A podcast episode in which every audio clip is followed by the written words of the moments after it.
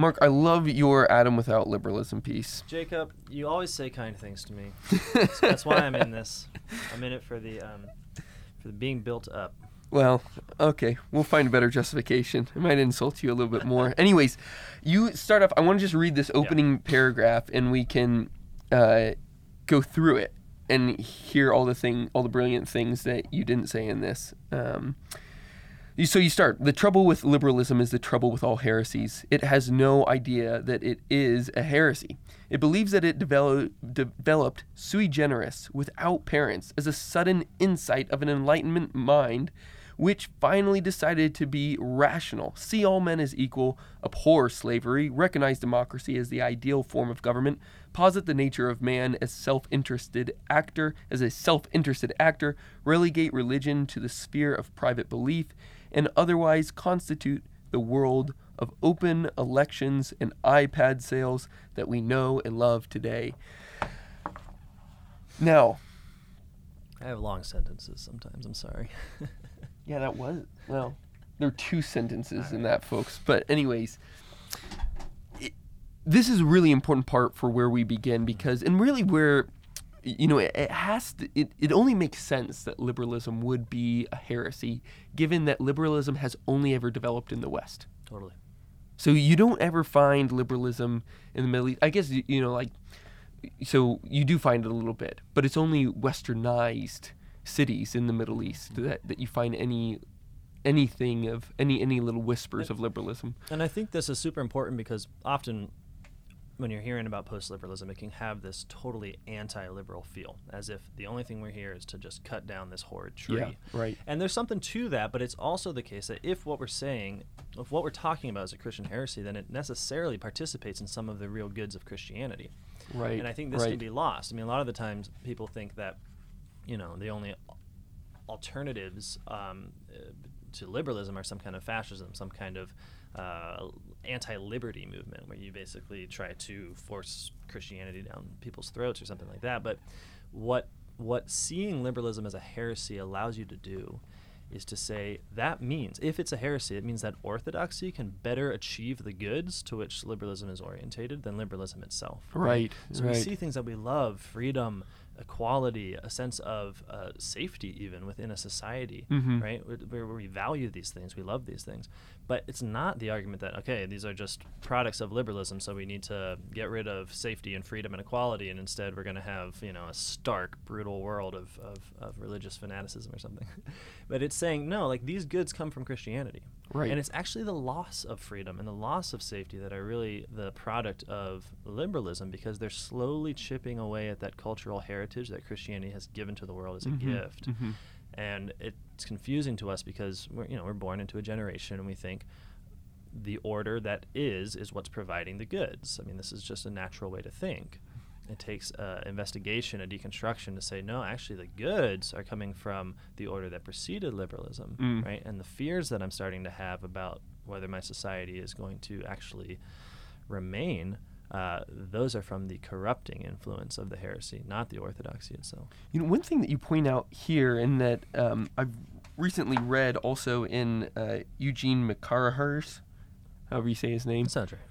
Yeah, well, if I had an accent, it would sound better, I suppose. But uh, book the the Enchantments of Mammon is that it, this was when you, when you speak about liberalism as a heresy, it's not just that there were kind of theoretical goods that Christianity uh, loved and articulated that are being um, rethought of within liberalism, but that actually the the the first architects of liberalism were doing all of this directly from the sacred scriptures. Yes. And that, I think, is really where this claim of heresy becomes very clear because they couldn't have gotten to the conclusions that they got to Absolutely. apart from a misreading of the Bible. Yeah, I think that's. I mean, there's a lot of folks that I don't even talk about in this essay. Um, people like Isaac Newton, Right. And the whole Yeah. the whole tradition of anti-Trinitarianism. So just people that thought that essentially that God could not really be Trinity. Right, because Um, Trinity is the word Trinity is never named in the scriptures. Mhm. You n- never have a perfect articulation of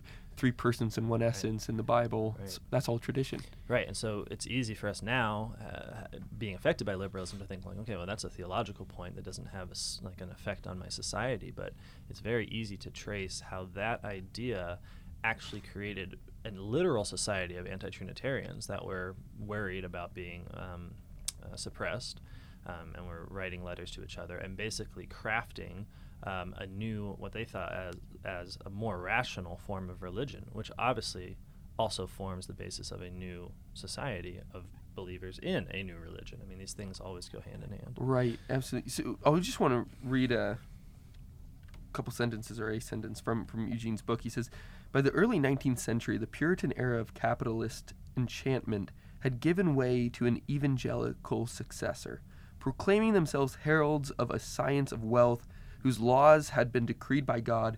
Christian political economists were more widely read and admired than Adam Smith or David Ricardo. You know, I think this is really interesting, and he goes through in his text a whole slew of uh, pastors and theologians who rethink the social order given their new theological outlook, Yeah. um, and in particularly Protestant theological outlook, a, uh, a non-Trinitarian, a Unitarian theological outlook, um, but it all had to be. Uh, but the reason why they and, and excuse me and that is the very reason why it was so convincing amongst the masses because they were all religious Right. and so it was only after there was a, this movement away from the pulpit from the chapel from the sanctuary that people started to turn to the ricardos and to the smiths to say okay now that we understand our theological backdrop let's really dig into the heavier issues which is just where smith and ricardo were, were ahead of their time but you bring out in this piece um, Hobbes and Locke, Mm-hmm. Who were not like Ricardo and Smith, but but spent more time dealing more directly with these the- theological issues. And um, and the thing, and with let's take Locke for example. He, you know, in in the two treatises on government, he says, when God gave the world in common to all mankind, He commanded man to work, and man needed to work in order to survive. You, you cite this here. No, this is, of course, an interpretation on Adam, Yeah. and you have a very different interpretation on Adam. Yeah, I mean, the first thing I could say is I don't know what Bible he's reading. Because it doesn't seem to be the same Yeah, word. sorry, yeah. you know. doesn't seem to be the same words being used. Yeah, what's fundamental here is this is a time in the world where literally the new world is being discovered. Mm-hmm. And so when thinkers are going back to Genesis and looking at these texts, we also have to realize they're also at the same time in their heads looking at America.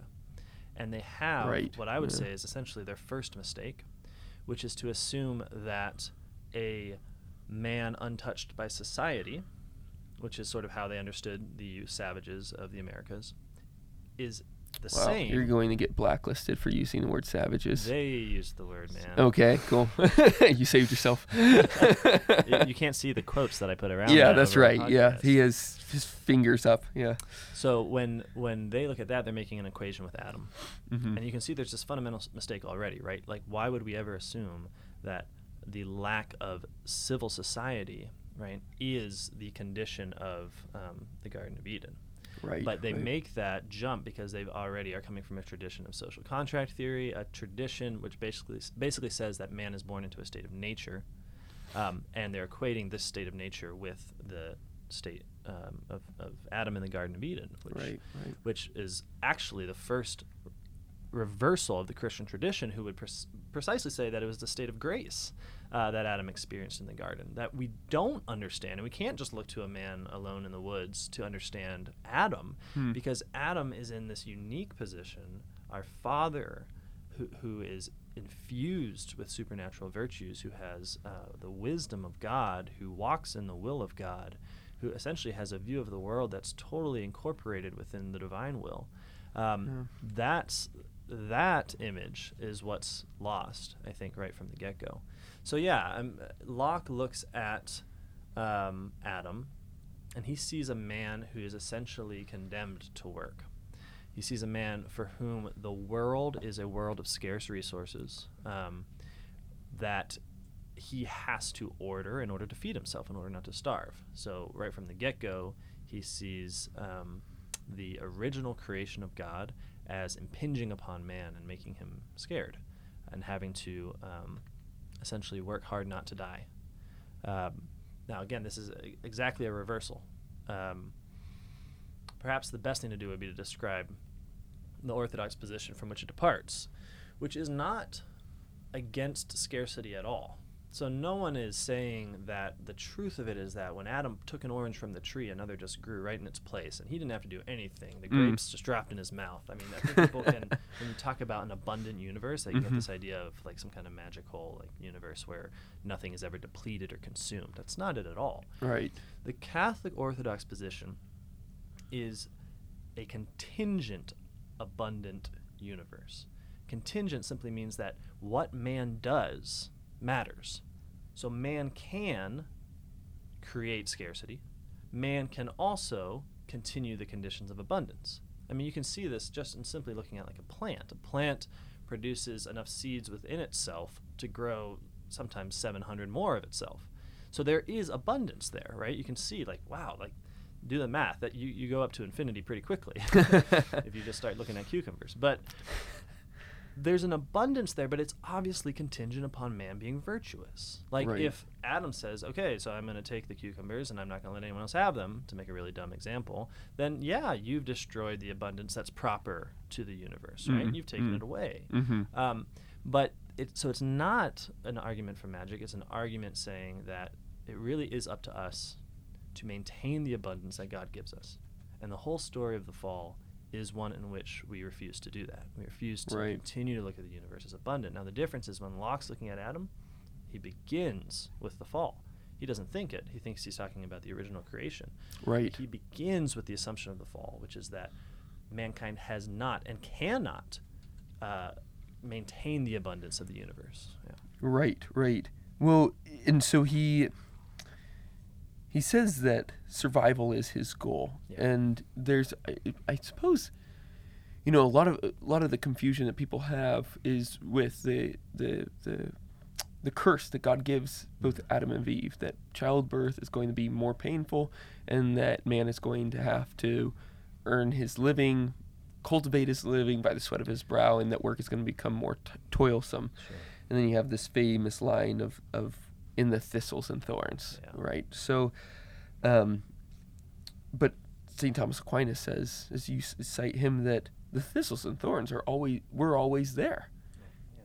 It's just not uh, now that Adam is no longer participating with the with the order of the garden that God has set out, and so his work is no longer enjoyable. He can't but see the thistles and the thorns. Yeah. John, John Calvin has an argument where he says that God essentially creates twice. So he creates the world and it's good. Then Adam sins and he creates again, only John Calvin says this time as an avenger. And he creates everything bad in the world the mosquitoes, the fire ants, the thorns, the thistles, right? And this is the position I think you have to come to within um, a. Let me back that up the reason this is wrong, besides that it essentially makes a change in God possible, Mhm. um, is that what it denies is that creation is good, Mm-hmm. as it's declared in the Bible to Mhm. be very good. Mm-hmm. And I'm sure Calvin probably goes on to say something like, well, it's good that God avenges himself against man by throwing fire ants at him or whatever. But what I'm envisioning is a world in which, because man is obedient and virtuous and maintains the infusion of wisdom that comes from divine grace, he can look at all the creatures of the world and understand them in their proper place Mm. and how to order them best, right? mhm. In, in new and creative ways, but he can understand how to order creation. He understands what the good of a fire ant is, the good of a mosquito, the good of a thorn, the good of a thistle, right? And a thistle is actually a really good example. It has medicinal properties. So Right. the idea that suddenly Adam has to deal with thorns and thistles is precisely one of the problems of liberalism because it looks at the world and says the world is bad. There are bad things in the world. There is scarcity. There's not enough to go around, right? Whereas the orthodox position is to look at the world and say everything is good.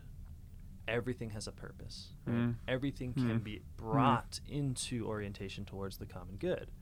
Uh, this notion um, is very foreign to us, right? So, yeah. I think there's a lot of hope in the view because the hope is that all of our technological progress, like it isn't, it isn't just some kind of like other thing we do. Like learning what things are and how they work and how they can be used for medicine or how we can increase the yield of plants. Like this is in the orthodox position a regaining of, of the of the wisdom that we had by grace. It's tough though because then you see, you make the case here that the taking of the fig leaves to cover oneself up is is a misappropriation, like the first misappropriation of the uh, of the order of, of creation. So in a sense, Adam was technological Yeah. prior to the fall and learning how to toil well Yeah. but his technology, i even in itself, becomes misguided immediately afterwards as he s- begins to use something that has a sacred name, a sacred identity, in a way that is unintended by by the divine. So, Yeah, Adam begins ordering the universe according to the will of God, but after the fall, he begins to order the universe towards himself um, based on his own fear um, and his own desire to essentially survive um, without reference to God. He becomes the top, as it were, of, of the order of creation rather Mhm. than maintaining his middle space Mm. um, under God, above the animals, above the plants. So, that idea of technology, which we might just consider making, shifts along with this introduction of sin. So, we can imagine, I think, a kind of making, a kind of progressive use and utility of the world that isn't scared, Mm. that isn't trying, striving to make the world such a way that I survive, that I don't die, that I get as many goods for myself as possible mm, um, one way I like to actually think about this, this is going to sound somewhat silly, is uh, building sandcastles. So, like, it's obvious when you're at the beach and you see the sand and you're like, I think I'm going to dig a moat and then maybe a big hole here and then build a sandcastle, that you're not responding to some kind of need for survival in your being, right? You are looking at the sand and you're seeing its potential. Like it has this capacity within it to be molded and formed, and you're responding to that capacity to, to essentially make the sand beautiful, um, Hmm. or at least cool looking, depending on how good you are at sandcastles. uh, I'm not very good, so they always come out, come out kind of lumpy. But I think what you can see there in this little example, and it's all through life, um, is a participation in what I think Adam would have experienced every day, looking at all the stuff of this world, Hmm. which is that what God had created calls out to him, right? mm, and Hmm. he perfects it. So he adds to it, he changes it, he orders it, he uses it, he brings it up into his creative intellect, right? Um, and makes the world an interesting and new and beautiful place to please God. mm, Um, not because he's motivated out of a fear of death, right? But because it's proper to his nature to perfect the whole universe. Um, whereas after the fall, we start to get this idea that man builds no sandcastles, right? That there's no um, making, there's no using the material elements of this world that isn't motivated out of this desire for gain mm, um, over and against one's neighbor, this desire for survival over and against the survival of other people. Um, this idea that man doesn't shepherd the world, rather he scratches out his survival in it, is mhm. precisely what is precisely the mistake liberalism makes. No, what's interesting here, so to you know, quick summary on, on all of this.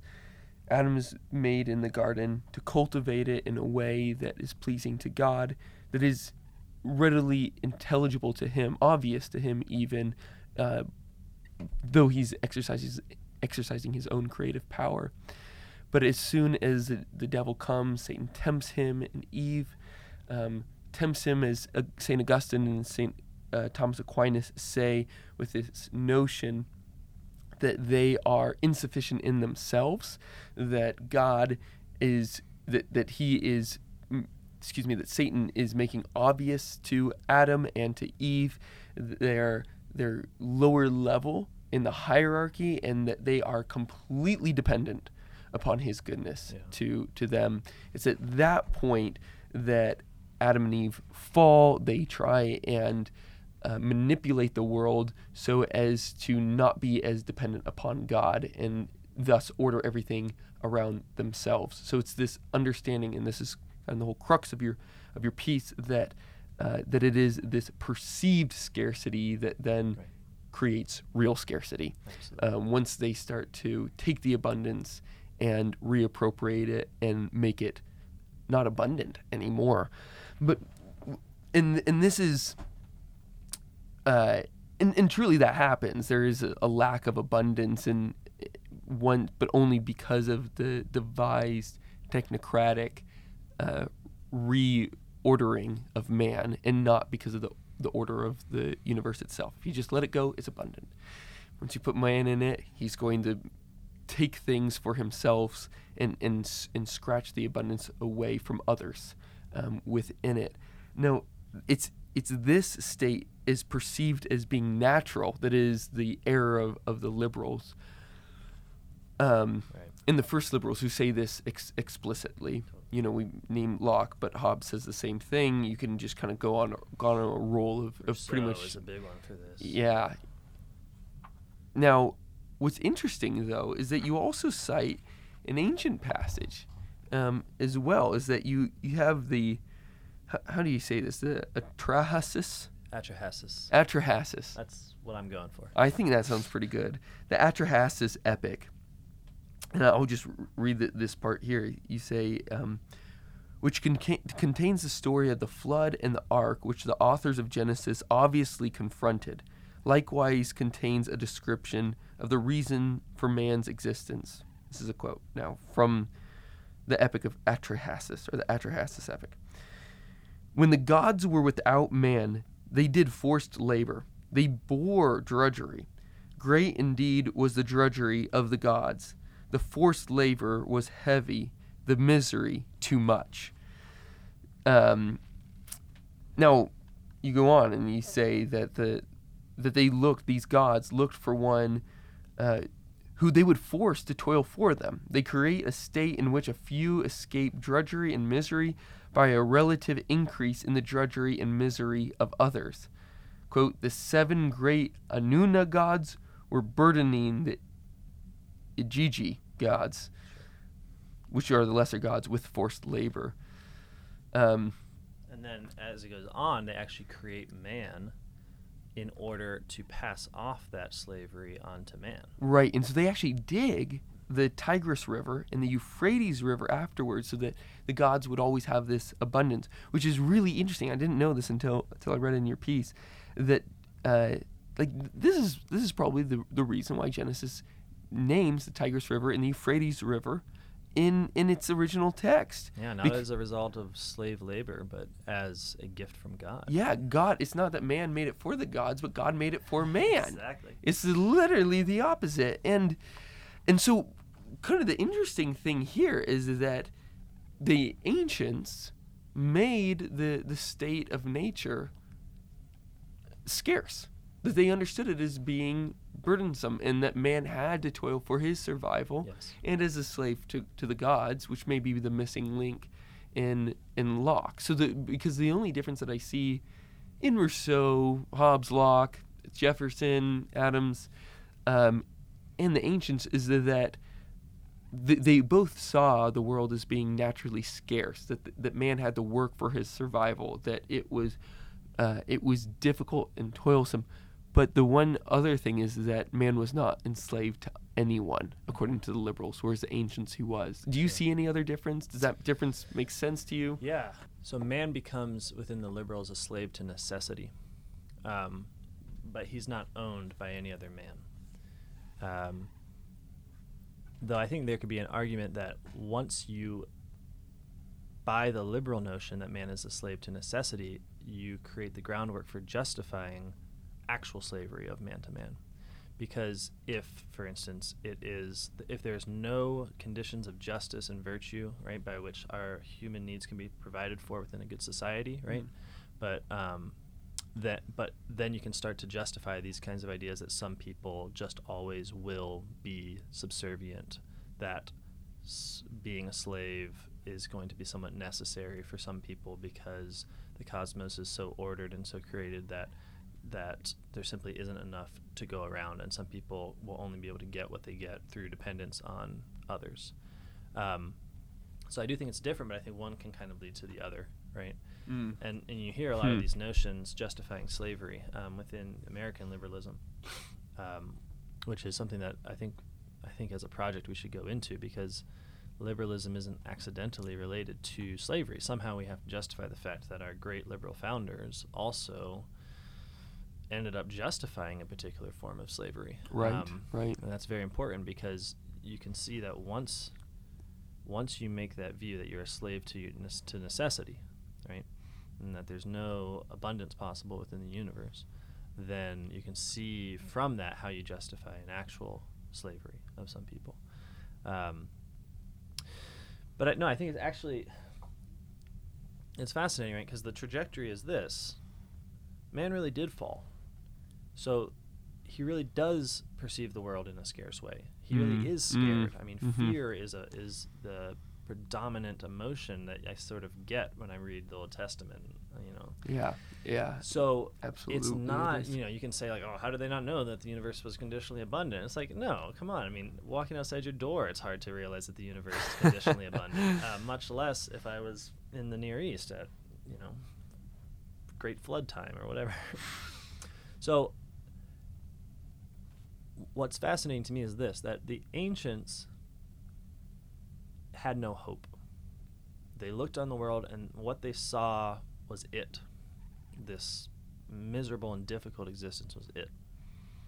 And so, when they wrote their myths, when they developed their way of thinking about it, you can sense that hopelessness because they concretize it in the divine. So they say, Mm. look, this is the story of how man came to be. Slavery is concomitant with nature. Man exists to alleviate other people from drudgery and slavery. So you can see how it's just hopeless, it's fundamental, that's it. Then, to jump ahead, with the hope that the scriptures bring, the hope that Christ brings, you have for the first moment, through grace, the idea that it doesn't have to be this way. That we really can build a kingdom Yeah. of heaven. We really Yeah. can be just. We can, through the grace of the sacraments, um, we no longer have to give in to that despair because we have a hope. We have a hope in both our future life, but also in our life here, that our life here can become better. Hmm. And that's sort of what the liberals, who are Christians, who come from a culture of hope, essentially, are undoing without realizing it.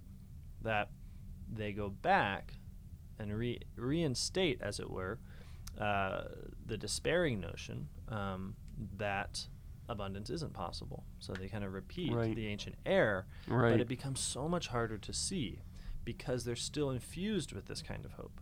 So they begin to talk about things that sound a lot like Christianity, like how if you ordered all the goods in such a way that you could essentially attain a best possible distribution through, you know, you name the means. Um, but this takes the place of justice, of developing the kingdom of heaven here on earth. Mm, um, mhm. And it instead becomes a kind of what's the very best we can scratch out, given that nature is never really going to um, be elevated in grace. Right, right. So you have to go back on the technological know-how instead, or I would even say technocratic know-how rather. I think that's probably more accurate. Right. if you Um, look at our world today, I think it's just maximized liberalism in the sense of we just have been doing the very best we could to try and get these goods of Christianity through a scarce means. Hmm. So we have ramped up technology, we have ramped up social organization, we Mhm. have ramped up Mhm. um, essentially science, intellectual um, knowledge of, sorry, knowledge of the material universe, and tried to use all of these things to give us as good a world as we can. And then whenever the world turns out bad and we have World War II, we have concentration camps, we have Yeah. plagues, we have famines, we have COVID, whatever it is, all we can think of is we'll keep pushing these technological means and try to essentially organize our way into a better place. But we have no hope for a good world. Yeah. Fundamentally, we, we say things like the world will always be evil or bad Right. but we just are trying to get rid of as much evil um, as possible, and and so we end up repeating the same thing over and over again: more technology, more problems, and the answer to which is always more technology. And so you can see how, I mean, these days I feel like we're just getting weary of it. Yeah, Yeah. I think that's right. I think that's right. And, you know, and there's something too about, you know, when we go back and we look at the Middle Ages, or when when people, I think the general vibe is when you look at the Middle Ages, everybody was poor, and everybody was poor. You know, you didn't have the things that we have today. Um, but we also think of them as being sick and hungry. You know, like the sun never came out. It was always cloudy. You know, it's Everyone's like covered in mud. Everyone's covered in mud. Well, actually, that sounds okay. But, um, uh, but you know, you actually go back and you read these documents. I've started to do this, and you know, and it's, just extraordinary. You have these lines from uh, from people saying everybody had meat. You know, it's like everybody had meat. That's awesome. I'm like, well, I, I know, like that's one of my prerequisites for like the just society is that meat abounds. And everyone had meat, you know, and everybody was was cared for, and um, and then you can really the way that you look at plagues and stuff is like plagues really came about when people s- stopped um, being good to the body actually. And when the dead they just kind of tossed their bodies out into uh, into the streets instead of giving people proper burial. And that was the number one way that plagues abounded. And um, and so again it's you know there's there's you know we look at we look back at a time wh- that we think nature overtakes once there's no technology. Middle Ages, there's no, there's no technocracy, and so all of the natural evils come out of the closet, as, as it were. And today, well, we yeah, there's some injustice things going on. We won't talk about those all that much, um, or really to the extent, and sit down and realize the extent of them. But we, uh, but at least we don't have have plagues and, and hunger anymore, yeah. which is just false. I mean, So- it's necessary for liberalism to Yeah. castigate the Middle Ages because if there are goods that are attainable through justice, right, through being good, through doing the right thing within a community, Mm-hmm. um, if peace is attainable through that, if Mm. health is attainable to a certain extent through that, Mm. um, then it, it just gives a lie to liberalism. Because what it means is that people have within themselves the capacity for justice, for a just society, and to attain a, a condition of abundance here on this earth. Um, and I think that the whole power of liberal regimes lies in saying you, can't attain this um, in yourselves. You can't attain this in a small community. You can't attain this um, just by a kind of rational participation in the revelation of Jesus Christ, and it just becomes you need us. You need a state, essentially. You need Right. Yeah. a larger body that can give you these goods. Right. Well, I hope everybody goes reads this piece. I think it's awesome. I think it's really necessary as kind of the first step for regaining this lost this lost society Mhm. is by regaining the notion that that God is good and that He gifts abundantly. Um, but Marc, give us just a, heads up of, of what would come next. What would you see as the next? Is it redistribution? Is it just a return to the land? What what do what do you think is is next? I think it is vital to restore hope in people. I think that liberalism is only ever overcome where there's a return to the orthodox position Hmm. that through the grace that Christ provides, genuine communities of charity are possible here on this earth. Hmm. And I think the only way to um, really believe that, and the only way to really begin to incarnate that hope into the world, is a certain detachment from the kinds of technologies we use out of fear. Um, and so I think a lot of these technologies, um, I mean, it sounds, it can sound in a certain respect, I don't know, Amish or something. But well, no, but the first thing that comes to mind is money, because that's a Sure. technology that we use to preserve future goods. yeah, You know. yeah. So like, Yeah. to, I mean, you can make a list of things that you could use or have in this world in order to work towards the common good with your neighbors, um, which includes your own goods, that essentially replace a fear-based sort of scrabbling for goods that always relies on, and to a certain extent, powerful men to provide them, with goods that are actually attainable within that community, within the order of charity. Hmm. Um, one obvious example is, you know, I am.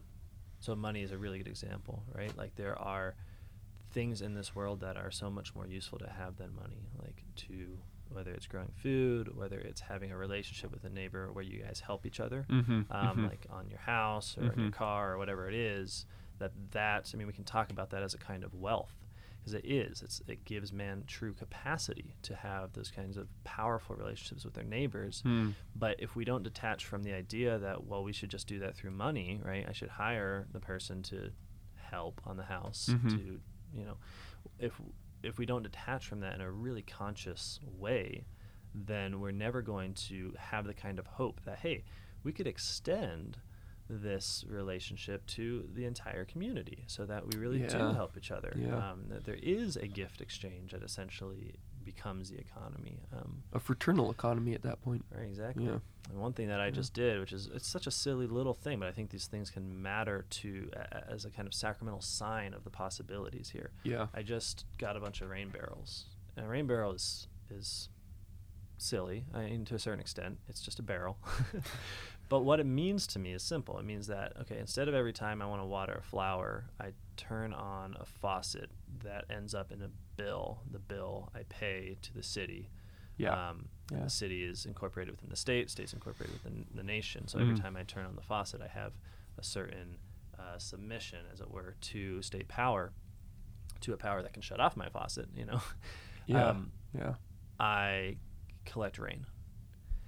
And collecting rain is very simple. You just you just put it under your gutter. The rain falls and it goes into the bucket, and then I use that to um, to water the flowers. And it's very simple. You can say like, "Hey, well, um, it's saving money, right?" You say it something something in that way, right? That's the easy way to pitch it, right? Because Yeah. I'm spending less money by collecting rain Mhm. instead of um, spending on my water bill. But but there's a meaning there where it's saying, okay, isn't it marvelous that we live in a world in which God sends rain?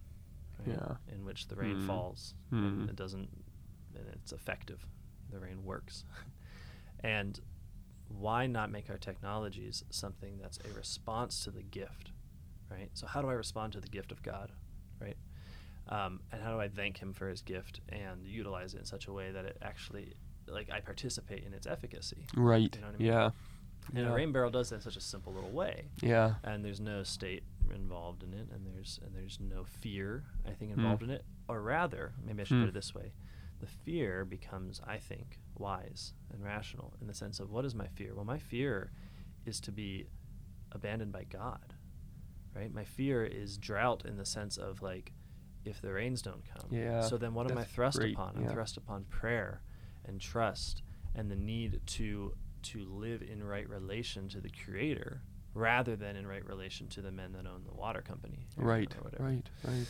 so i think doing i think it's going to be absolutely crucial to the building up of a christian society that isn't founded on scarcity but on the conviction that abundance is possible if we can be virtuous and if we can live within the will of god it's going to be absolutely important to do that incrementally and to begin to replace those technologies that we use out of fear and that bind us to the power of other men rather than to God. Um, and to do this one at a time. So maybe it's rain barrels today. Maybe I'm working to build a walking path tomorrow so that my neighbors can more easily traverse between two locations without relying on, on petrol. Um, maybe it's larger, you know, in a year, right? Maybe we can restructure some of the civic institutions that we have so that they're genuinely participatory instead of just employee positions um, essentially coming from the state again th- there's surprises here like of what's going to come next it's Hmm. not all planned out because it's not liberalism it's really genuine free creatures trying to make the world into a garden pleasing to god I don't know what's next, uh, how the garden's going to look, but I know that if we can just one by one kick out this um, sadness and fear, right, that comes from looking at the world as a place of scarce resources that it's man's destiny to scrabble Mm-hmm. to find, um, then we'll be facing the right direction. Um, and we'll be moving towards the kingdom of heaven and the city of God rather than the city of man. Yeah, that's excellent. That's excellent. Marc, thanks so very much. That was beautiful. Hey, my pleasure. We'll talk next time. Till then, bye.